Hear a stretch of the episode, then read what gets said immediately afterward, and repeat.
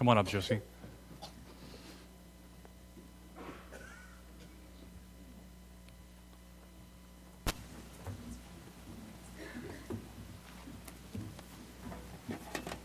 Today I will be reading John 17, verses 20 through 23.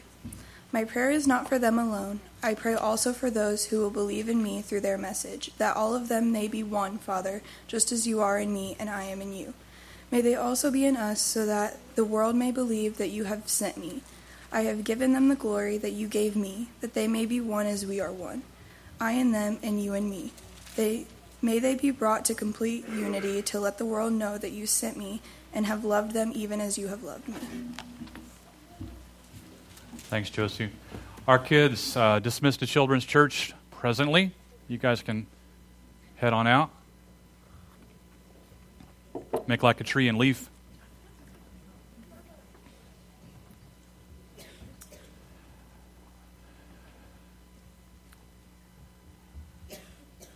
How many of you were able to be here uh, last weekend and hear Ryan's testimony? If that was powerful stuff. Um, if you were not able to be here last Sunday, um, I, I, would invite you to head to the church's website and uh, to listen to uh, what Ryan Van Persum had to say. It was it was from the heart. It was powerful. It was encouraging. Um, I think we're all uh, richer because of the things that he shared with us. Um, as we um, continue to go through um, this year of God with us. Uh, we're going to just touch on these are these are wide sweeping um, brushstrokes that I'm making initially, kind of mapping out the year, and we'll get more specific as we go along. But we have um, we've done the God with us thing quite a bit. I mean, all through December we talked about you know God with us in a lot of ways, um, but then we kind of walked through the Bible as to how God was with His people. Um, all throughout the Old Testament, He was with His people, and then Jesus as He walked the earth, as he was with his disciples, as um, he said, I will be with you always, and then he left. and then uh, the promise was the Holy Spirit would come, the, the counselor, the advocate, how, however you want to describe him. All these Bible words describe the indwelling presence of the Holy Spirit. Is God with us? And for the Christian especially, he is God within us because he promised to make his dwelling place among us, in us, as God made his dwelling place within the temple and the Holy of Holies. So now the New Testament says we are living stones. We are temple. We are the temple of the Holy Spirit, where God's space um, meets with human space. Did you know you're a walking temple? If you're a Christ follower and you have that Holy Spirit dwelling within you, you are a temple of the Holy Spirit, a place of worship. And so all this is really great. I mean, it's great news. Maybe it was encur- it's been encouraging to you to realize how close God is to you when you feel maybe like He's been far away. You don't really know how to connect with Him, or you haven't connected with Him in meaningful ways that you feel like in a while. That His presence is very, very near to you. We're turning a little bit of a corner, maybe getting even more specific, because today um, in, in very specific ways. I want to talk about us with each other. And then there's like, oh, really? Uh, I mean, I, as soon as I started thinking about this, I, um, I remember my father in law years ago, and you've heard me say it, and it's maybe an old, old poem, but to, to say, um, to dwell above with saints we love, oh, that will be glory. But to dwell below with saints we know, now that's another story. And it is, because it's easy to say, oh, it's going to be so great in heaven. It's going to be so great in the hereafter. You know, uh, when there's no sin, there's no brokenness, there's no death, and it's going to be awesome. But did you know that this is practice for that? The reason he put us together is to learn how real community exists in the loving, continual relationship that is God.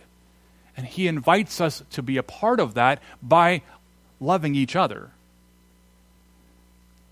And I, I can't think of a, a better way to do that. I can think of a few easier ways to do that, but not any better ways. And this runs this runs counter um, to really how we do church in America.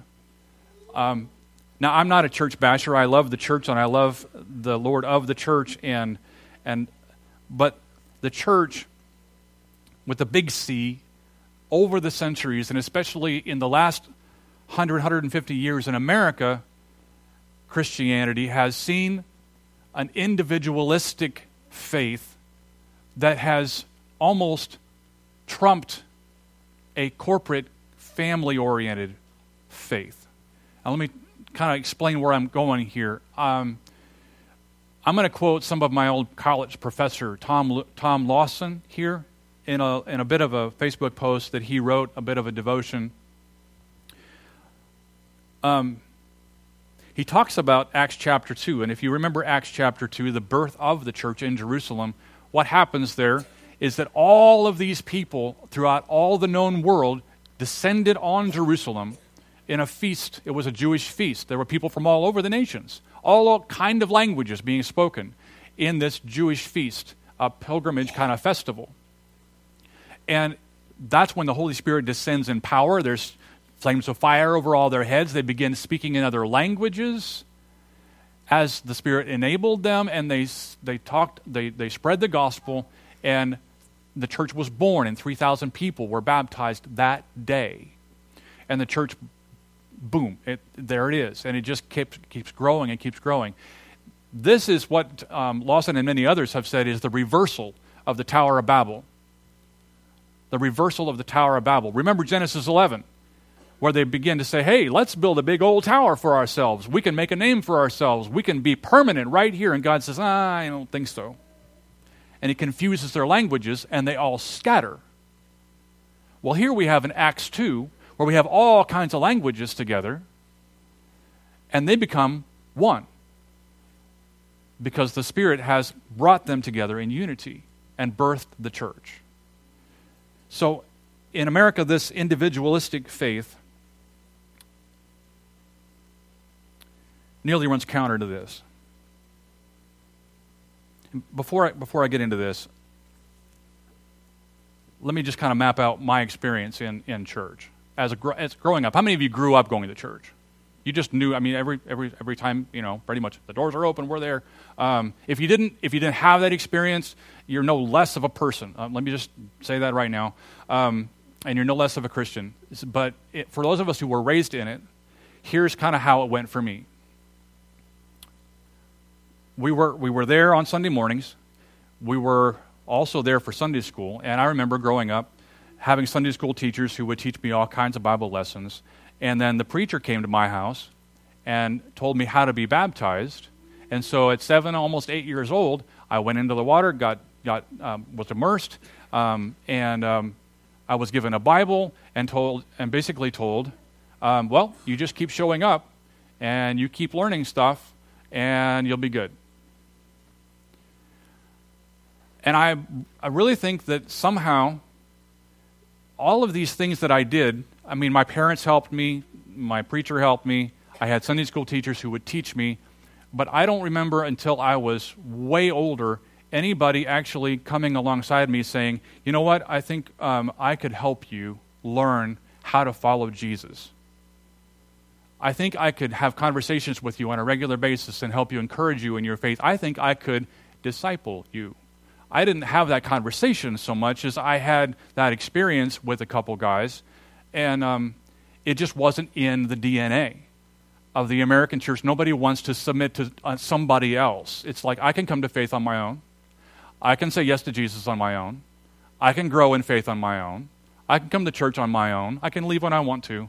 And don't tell me how to grow in Christ. I don't need anybody holding me accountable to anything.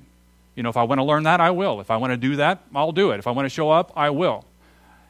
We may not say it like that, but that's how we act sometimes in the American church. And here's, here's the, the inconsistency with that.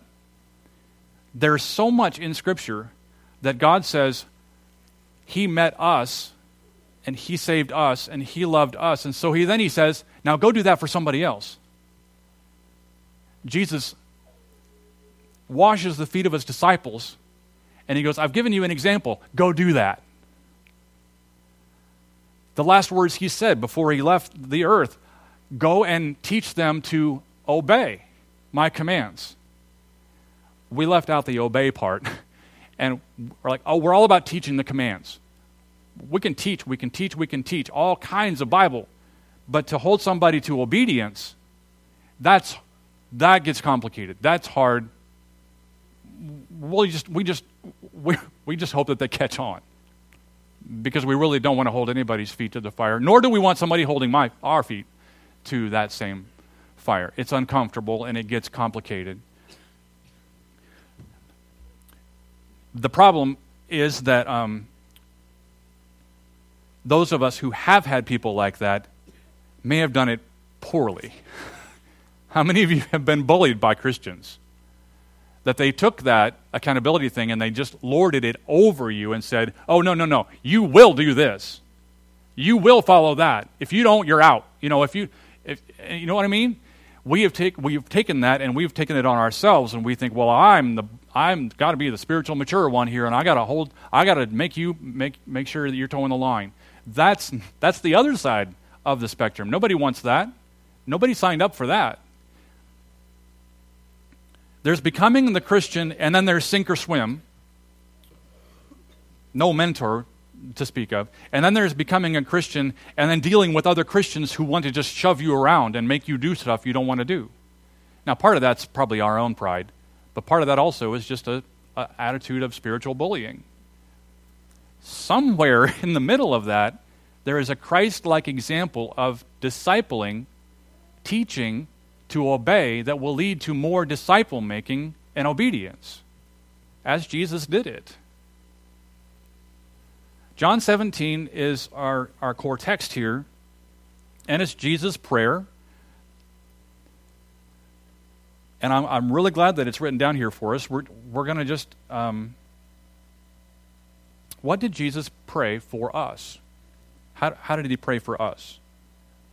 And I'll just, re, I'll just read it again for us all. My prayer is not for them alone, meaning the disciples that were with him. I pray also for those who will believe in me through their message, that all of them may be one. Father, just as you are in me and I am in you, may they also be in us. Now, that's a lot of in. That's a lot of with. That's a lot of overlap. Why? That the world may know and believe that you have sent me. There is a direct correlation between our unity with Christ and our unity with each other. There's a direct correlation between our unity and the witness we have to the world. The more unified and loving we are toward each other and toward, toward those in, in, in the world, the, more, the greater our witness to the gospel. And the opposite is also true. I have given them the glory that you gave me, that they may be one as we are one. And here's some more overlapping I and them, you and me. May they be brought to complete unity. And here it is again. Why? To let the world know that you sent me and have loved them, even as you have loved me.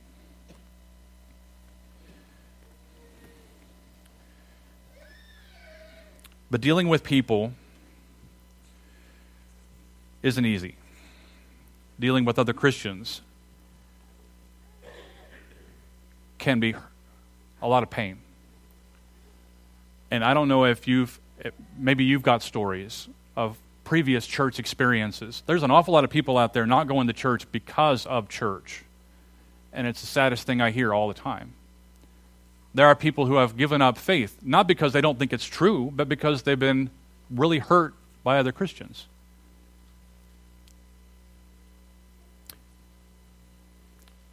From Tom Lawson's article Without community, meaning without the group that calls themselves church, Christianity becomes little more than an appeal to self interest and private devotion. A person might claim to be fully saved based on a set of personal beliefs and a commitment to moral purity and personal Bible study, and that's never been the ideal model of the life of a Christian. Continued resentments, unresolved anger, and ongoing separation between people are as out of step with whatever we should mean when we talk about being saved as continuing in adultery or theft. A gospel that does not bridge the walls of separation between family members, neighbors, and so called outsiders is as distorted of a gospel as the be niceness that leaves out personal guilt and forgiveness. Am I my brother's keeper? Is an unavoidable question that must be faced head on when we're confronted with the demands of the gospel. The answer is neither easy nor optional. No, you're not your brother's keeper, you're your brother's brother.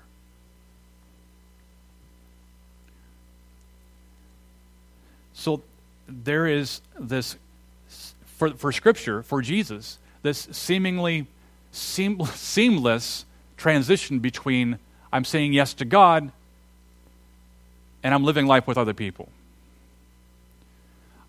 I'm letting God love me, I'm, I'm embracing that love, and so I love other people. I want God's forgiveness. He has forgiven me. And so I forgive other people. God has accepted me into his family lovingly and freely and generously, and so I accept other people. He is patient with me, and he bears with me, and he puts up with me.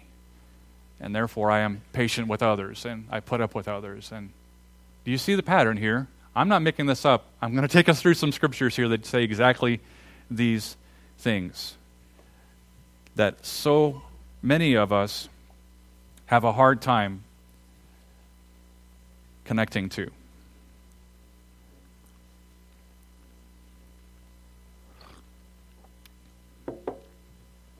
And I've kind of befuddled my two main points here.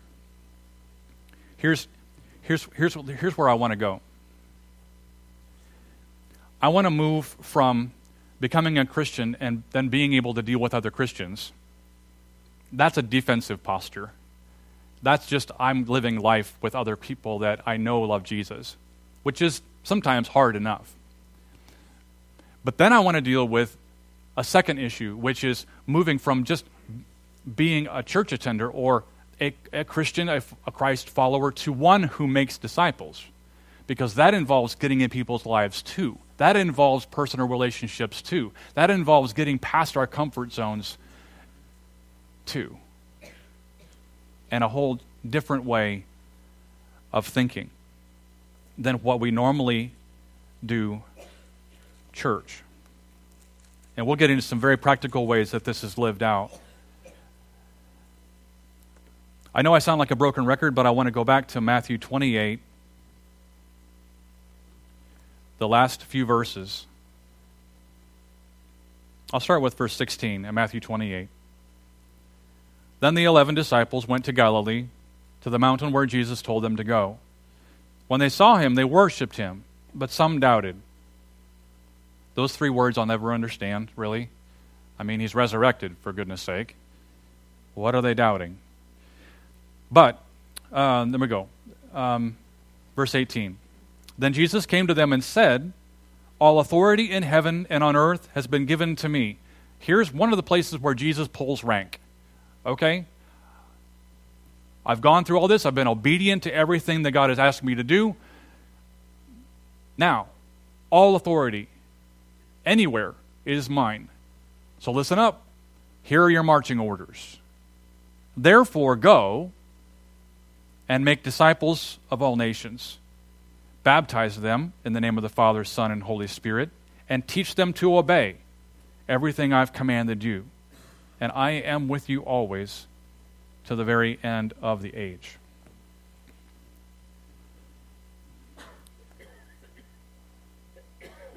Go, baptize, and teach to obey. I've heard an awful lot of sermons that talk about the going, talk about the baptizing, talk about the teaching, but I've heard very few that emphasize the teach to obey. Because it's a whole lot easier to teach somebody information than it is to teach them to obey what they've heard. a lot of us know stuff. We know a lot. We know we shouldn't eat certain things that are bad for us, but we do, right? We know we shouldn't. If I mean, if you've if you've got a, an, an injury or if you're beyond a certain age that your you know children don't think you should be up on a ten foot ladder, you probably shouldn't be up on a ten foot ladder. But we do anyway, and they yell at us for it. We know stuff we shouldn't do, and we go ahead and do it, and we know stuff we should be doing, and yet it's not knowledge that's the problem. We are, we are knowledged beyond our capacity to obey. What we need is an urgency to do what we know, to live out by faith the things that we've been taught, that we can say, yeah, yeah, I ought to do that. But we don't sometimes do. Now, I know these are broad sweeping accusations, and I'm not here to make you feel worse, um, but I am here to challenge us to a couple ways, three ways actually, that I want to point out that we can live this out. Um, the first thing I want to bring up, and I've been bringing this up a lot, are these connection groups um, that we're beginning this spring. And uh, I, I just, I'm, I'm going to keep trying to emphasize the importance of these because it's not just another gathering. It's not, see, this gathering here has an awful lot of benefit. There's an awful lot of good that happens here. But in the way of life transformation, you might grab a nugget of inspiration, you might grab some truth, you might have a conversation here that is, is encouraging to you, but um, it's limited in, in, its, in its scope. It's limited in our interaction. You might attend a, a Sunday school, and that's a smaller group. And so I could take my podium and I could come over here and we could have class. And when right here, this is our class, you know, we can have the little discussion here, and that's and it's a little more normal for us to be able to say, well, do, what do you think about that, Dave? And Dave will tell me what he thinks about that, and we'll all listen today because he's a really nice, smart, wise person, and he, he knows the Lord. So um, we can all be encouraged by what the class might might give us. But what happens when we get a, a, a, smaller group of people together, you know, say like this, the six of us here, and we pull our chairs around and we can have maybe some, uh, you know, a brownie or a cup of coffee or something, and we can talk about Scripture and say, okay, this is what, this is how I struggle with this, or this is how we're going to live this out this week. And this kind of smaller environment can even be more personal, it's even more interactive, it's a lot more transparent. And some, for some people, the personal space issues get really real right here. But then it goes beyond that, even to where one of us could go out and say, "Hey, Cliff, we need to, you know, let's just get together and we'll have a we'll have some coffee or something, um, and we'll just sit here and we'll just sit here and talk about life for a little bit, and um, you know how your kids are doing, how my kids are doing, and what is it that I can pray with you about right here and now. That's the kind of thing that we're not so good at. Why? Because everybody's so what? Busy. If it's not work, it's the work you take home. If it's not the family, or if it's not the, the kids' schedules, it's all the stuff I didn't get to last week, and all this stuff's piling up, and my honeydew list's a mile long, and I can't. Um, and plus, truth be told, I'd really rather not. Because it's hard. It's not only hard to schedule, it's really just hard to want that kind of vulnerability and that kind of transparency with somebody else who might actually see what I struggle with. If you knew what I was dealing with right now, you wouldn't like me very much. If you knew what I did, what I said to my wife last night, I probably wouldn't be sitting here talking to you about it if I thought you'd just walk away from me right now. There's a certain amount of fear and anxiety that we're just not going to be accepted. We can walk in and out of here relatively easy and not be confronted with the things that we really, really struggle with because we're in a big group. But connection groups are a place where it's a safe place, for one, And they're a place uh, of acceptance because God's accepted us. There's a place of forgiveness because God's forgiven us. There's a place of love because we know God has loved us. And it's formatted in such a way that it's in somebody's house where it's more relaxed anyway. You got yourself, you know, uh, a veggie tray or a, an apple pie, and, and you can just sit and know that somebody cares enough about you to be real. Now, that can happen in a lot of places. That can happen here this morning, and I hope it does.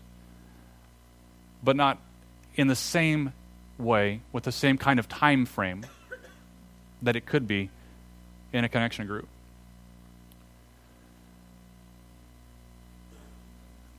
A book that I've been uh, reading and quoting an awful lot uh, called Spent Matches by Roy Moran.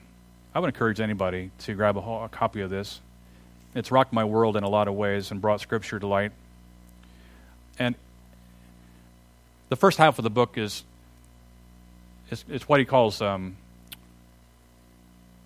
the problem, and the second half is the solution. I like people who bring solutions to problems. You know, anybody can bring a problem to you, but you know, you got a problem way to fix this, and um, and so he shares both. He says this um, about um, modern Christianity. He says, unfortunately, modern Christianity has majored in teaching people uh, to be spiritually obnoxious. We've taught people to share their faith rather than their lives. Wow, okay, that hurts. Um, we've majored in teaching people the, to export propositions. In other words, we've taught people, we've majored in teaching people to know stuff about the Bible rather than simply be open about their experience with the living God. That was one of the things that, that Jesus had a hardest time about these teachers of the law. They knew all the law, backwards and forwards. They didn't know God personally. And he called them on it. And so we've been, we've been told all of our lives, I grew up in a church, you got to share your faith, you got to share your faith. Well, I don't know how to, how to, what do I say? Well, sometimes all you got to do is just share your life, and your faith will show. Sometimes all you got to do is love people, and they'll see Jesus. People say all the time, Well, I don't know stuff. I don't know the Bible. I don't know the right answers. If somebody has a question, just live out your faith. Live out what you say you believe. And then you can have a conversation, perhaps, about that. And, and here's another one. He quotes a guy named Scot McKnight in a book called King Jesus Gospel. And here, this one stings because um, in the American church, we, he says, um, could the great tragedy of our day be that all of our evangelism efforts have made people twice as fit for hell? Hang with me here. People have been taught to trust in a walk down the aisle or praying a prayer rather than to obey what Jesus asked. We've preached a gospel of forgiveness rather than a gospel of kingdom living.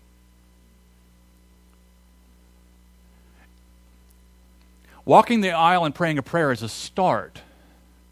But there's way too many folks out there who think, well, if I do that, I got my ticket punched, then I'm, I'm good to go. We've forgotten the teaching to obey part. We've forgotten the making disciples part.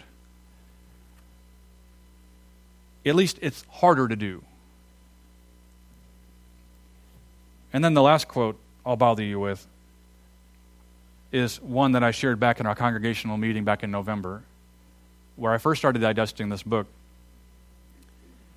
And he says, Most of our efforts are aimed at persuading people to believe rather than giving them opportunities to trust. We have, and I have, been a large part of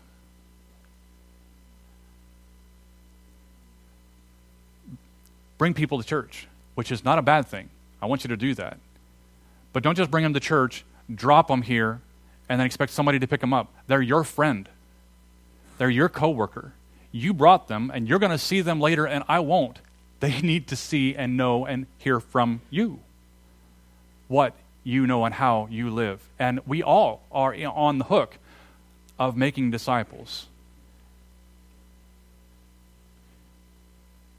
And I believe that connection groups are a way to help us learn more how to do that in poss- possibly ways that this gathering would be limited to do. Here's another way. I'll get off of that horse and, and hop on another one because that one's tired.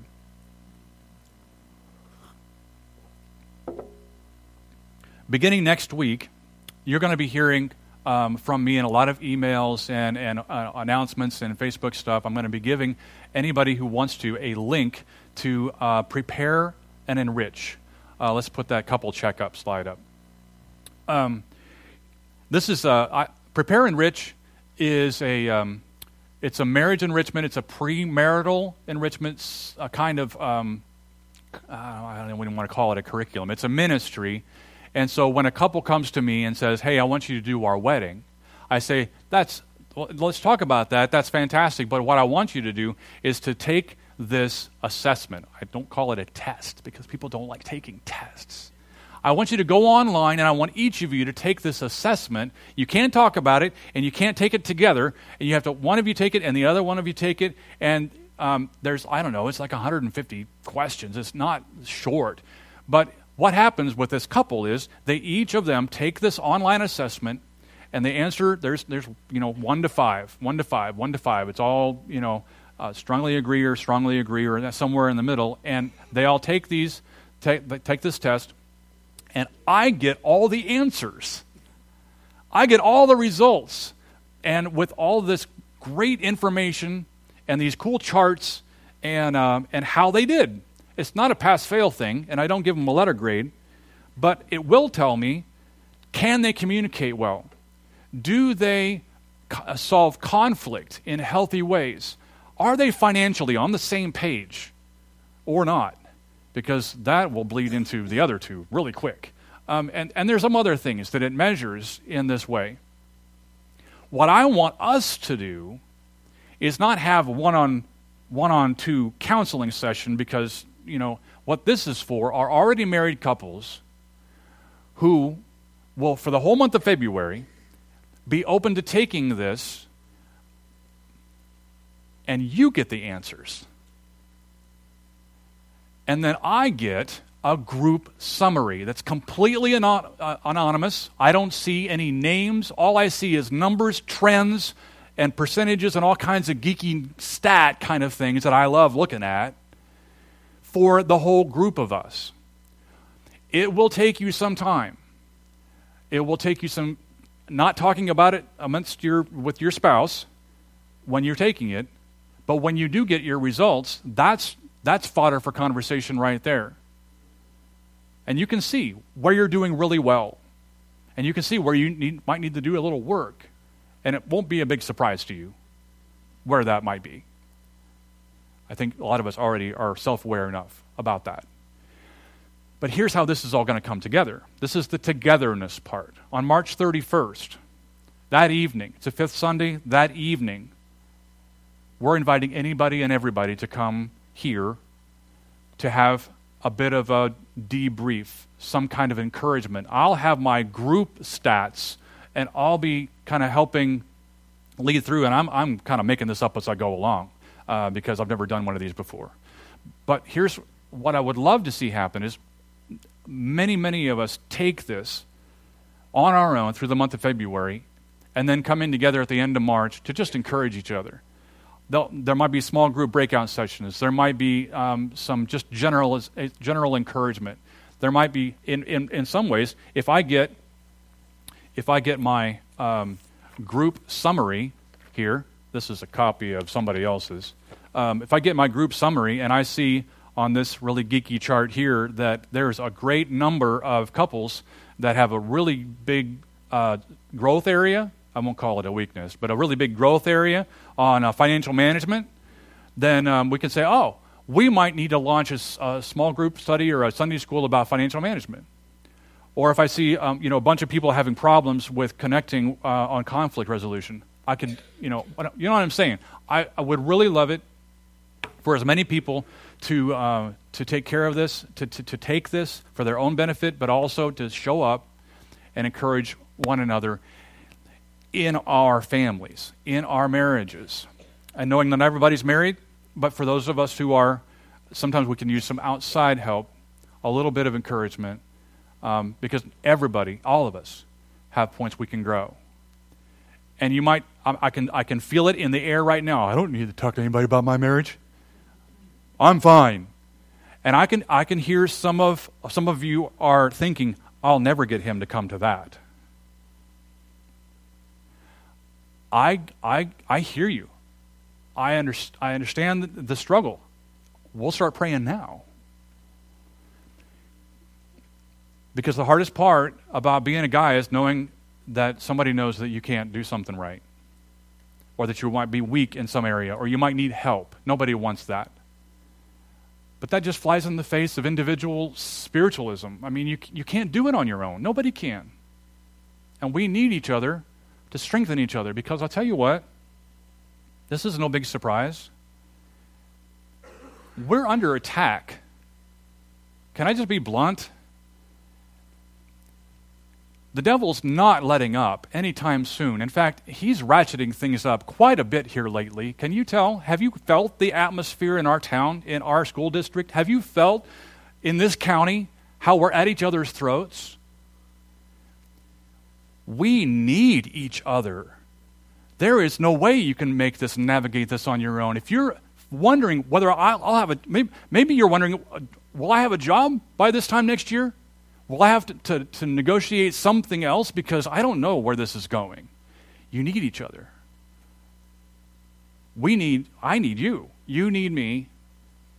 And there's just an awful lot of uncertainty in the air right now. I'm not trying to, to make anybody like, whoa, what's going on? You know, but there's always something going on. I'm just saying, I've got a front row seat on some of these things, and we need to get our spiritual armor on. And we need to back each other up in ways that are, are helpful and, and loving and encouraging. And we need strong families. Proactively strong families. And not waiting for something to fall apart before we do something about it. So, together time. Together time at home, taking this assessment, and together time on March 31st. Um, I'm going to have Jacob come up and talk about um, the last thing on our schedule. Probably a little more fun. Wait, Jacob's in children's church. Where's he at? He is. He did go up. I told him to come back down here. He's busy. Well, you, you want to go get him? no, I don't know. Is he? He's probably busy. Let's see what see what you can find out. Okay. All right.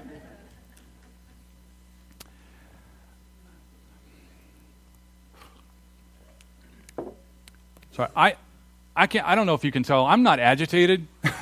Sometimes I come across agitated. I'm not agitated so much as I'm. I'm urgent about some of these things right now. I'm also waking up to the fact that that I. I mentioned this at a, at a board meeting uh, like a month or two ago. Have you ever woke up and feel like you just did something wrong for the last 15 years? And, and you're just now starting to realize, oh, I should be doing this. um, this is one of those eras in, in my life. So, um, these are some of the changes I want to make. Jacob, coming up here, talk about the Valentine banquet. Sorry to pull you away from your appointed rounds. Go ahead and give him a mic. A mic. And my name's Jacob. All right, that was a bad joke. Um, so, yeah, so we're going to be doing our Valentine's Day banquet like we do um, every year. The uh, first thing I want to say is we're going to have sign up at the back in the foyer. If you are wanting to go and you want to tell us how many people are going to be attending under your name, then uh, then we can get a number of how many people are going to be there and all that kind of fun stuff like that. So, in the past, like what you guys have done, there's going to be a meal. And, and then we're going to have some fun entertainment afterwards. What we're going to do is kind of like a newlywed couple kind of game style. Not only newlyweds, though. It's going to be all sorts of however married however long married you've been. Married couples game. That might be a better wording. Name name in progress. Name in progress. So, um, so we're going to do that. That will be something fun. But we are also going to have a pie auction. So we will be starting next week. We'll need sign up for if you want to bring a dessert. It doesn't have to be just pie. That's you know, it could be brownies or cake or cookies or whatever cheesecake, you know, ice cream cake. I don't care. Literally whatever you want to bring to label as a dessert to be able to auction off. We're going to have that going on as well.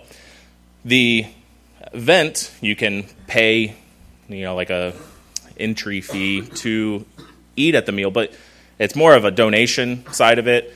And then also the auction will be going towards at the bottom there the high school students going to CIY move this uh, this coming up summer. So we're going to be kind of doing twofold, both the dinner to be able to have as a way to raise money, but then also the pie auction. So if you want to have some delicious desserts to bring home, then you can fight your neighbor in a bidding war to be able to get it. So, uh, but that's going to be some level of entertainment. But then we'll also, like I said, we'll have the married couple game.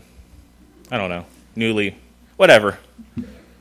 Married married games. Well, that sounds interesting. The married games. We we set we set the couples against other couples and It's all about community, in an arena. An arena, Loving we see which couple comes out. forgiving each other and putting up with each other. There's a cornucopia in the middle and stuff. Wait, that's a different. That's Hunger Games. Um, so You lost me, man. February 16th, Saturday, February 16th. It's the Saturday after Valentine's Day. So if you didn't know, 14th is Valentine's Day. Just a public service announcement for you uh, that you'll want to keep that kind of in the, the back of your mind. Uh, but we'll be doing it at 6 p.m. So February 16th at 6 p.m. Make sure to sign up so that way we just have an idea of how many people are going to be here. We would love everybody to be here, not just um, a handful of people, but everyone. We want it to be a fun, big event. So I think that's it. Okay, thank you. Word, word to the Marriage guys. Yeah, word to the guys. If you plan on bringing um, so your special someone to this, make sure you tell her before the 14th is over. Because if that whole day goes by and you don't say anything or do anything, but you're planning on taking her on Saturday, you, if you don't communicate that somehow, that might go poorly for you. All right, let's let's wrap this up. Um, I hope you get um, I hope you get my point in uh, ways that are both challenging and encouraging. Um, this may not be a show of hands thing, but um, it could be. Um, how many of you have been to an, an AA meeting or an NA meeting? Okay. Um, I I've been to a, a couple as um, as a part of a well my college class. I had to attend one, and uh, so my my professor told me where I was going and and what time it started, and it was in the basement of some church, and um, I think I've talked about this before, but I walked in, you know, and it's um, it's a room full of people holding coffee cups, and um, they uh, they welcomed me warmly, and they didn't know why I was there or who I was, but I uh, en- ended up the, the leader said, "Okay, guys, time to time to sit down," and um, and it was just like in the movies, you know, you go around and you introduce yourself, and you know, and I'm uh, you know, my name is Bob, and I'm an alcoholic. Hi, Bob. You know, I mean, it was just like that all the way around. And so when I said, when it was my turn, I knew it was going to come to me. I said, oh, My name's Jim, and I'm just here. Hi, Jim. And I mean, nobody said, Oh, come on. You know you're an alcoholic. You, you're in denial. Let's, you know, just, hey, you two around him, just take his arms and make sure he make sure he admits he's a sinner. You know, and none of that. No. Okay, nice to have you here.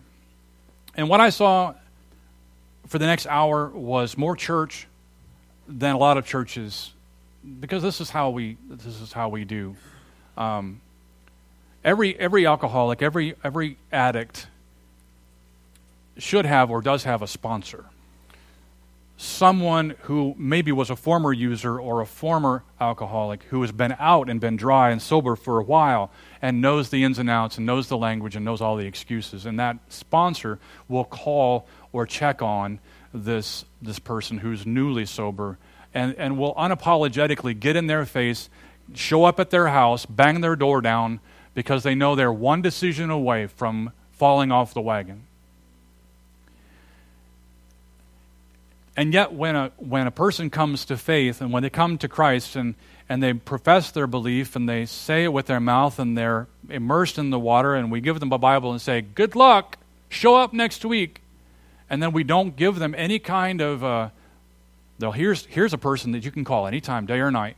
And here's a person who's going to come bang on your door if you start to, you know, if you don't, if you don't show up, then we're going to come after you. I mean, you know, we don't, we don't talk like that in church we should more often because I think more people would take it seriously if they knew it was life or death, if they knew it was eternal life and eternal death. We would have people who were more intentional about being discipled. We would have people, we would have more of us, myself included, who would be more passionate and intentional about grabbing somebody and saying, Look, I, I can see what kinds of decisions you're making, and you, you're wrecking your life right now, and I, I really want to help you. That's a little tough to do in the name of Jesus. It's a lot easier to do if you're somebody's AA sponsor. Christians rarely want to do that for each other. They rarely want that done to them. But I think that if we're going to show the love of Christ, if we're going to grow one another, if we're going to really take this idea that God is with us and that we're really with each other, that Jesus invaded this world and he said it right, he, and he wants us to continue the work. He loved us. He loved people that nobody loved, and he expects us to do the same. And he proclaimed forgiveness of sins to people that didn't have any hope of it. And he, we, he wants us to proclaim his forgiveness for people. He accepted people and touched people that nobody would go near. And he wants us to do the same. And he held people to the truth that they already knew, even when they didn't like it, because he loved them enough to do it we like to sing, we like to, to say amen. we, we like to, to sing about being together, but it's harder to do. And so when we sing, all the people said amen. Let's do it with a little more filter on this. Let's like with this stuff in mind. We're gonna we're gonna get together and we're gonna we're gonna sing this song, um, and it's not your general. Come on up here, guys. Or it's not your usual like end of sermon. Just paid for us for giving us, uh, uh, showing us what love is, and we ask that you will help us to live accordingly. And uh, we uh, thank you for each one that's here. And again, we just ask that you will help us to be the people that you would have us to be. In Jesus' name, amen.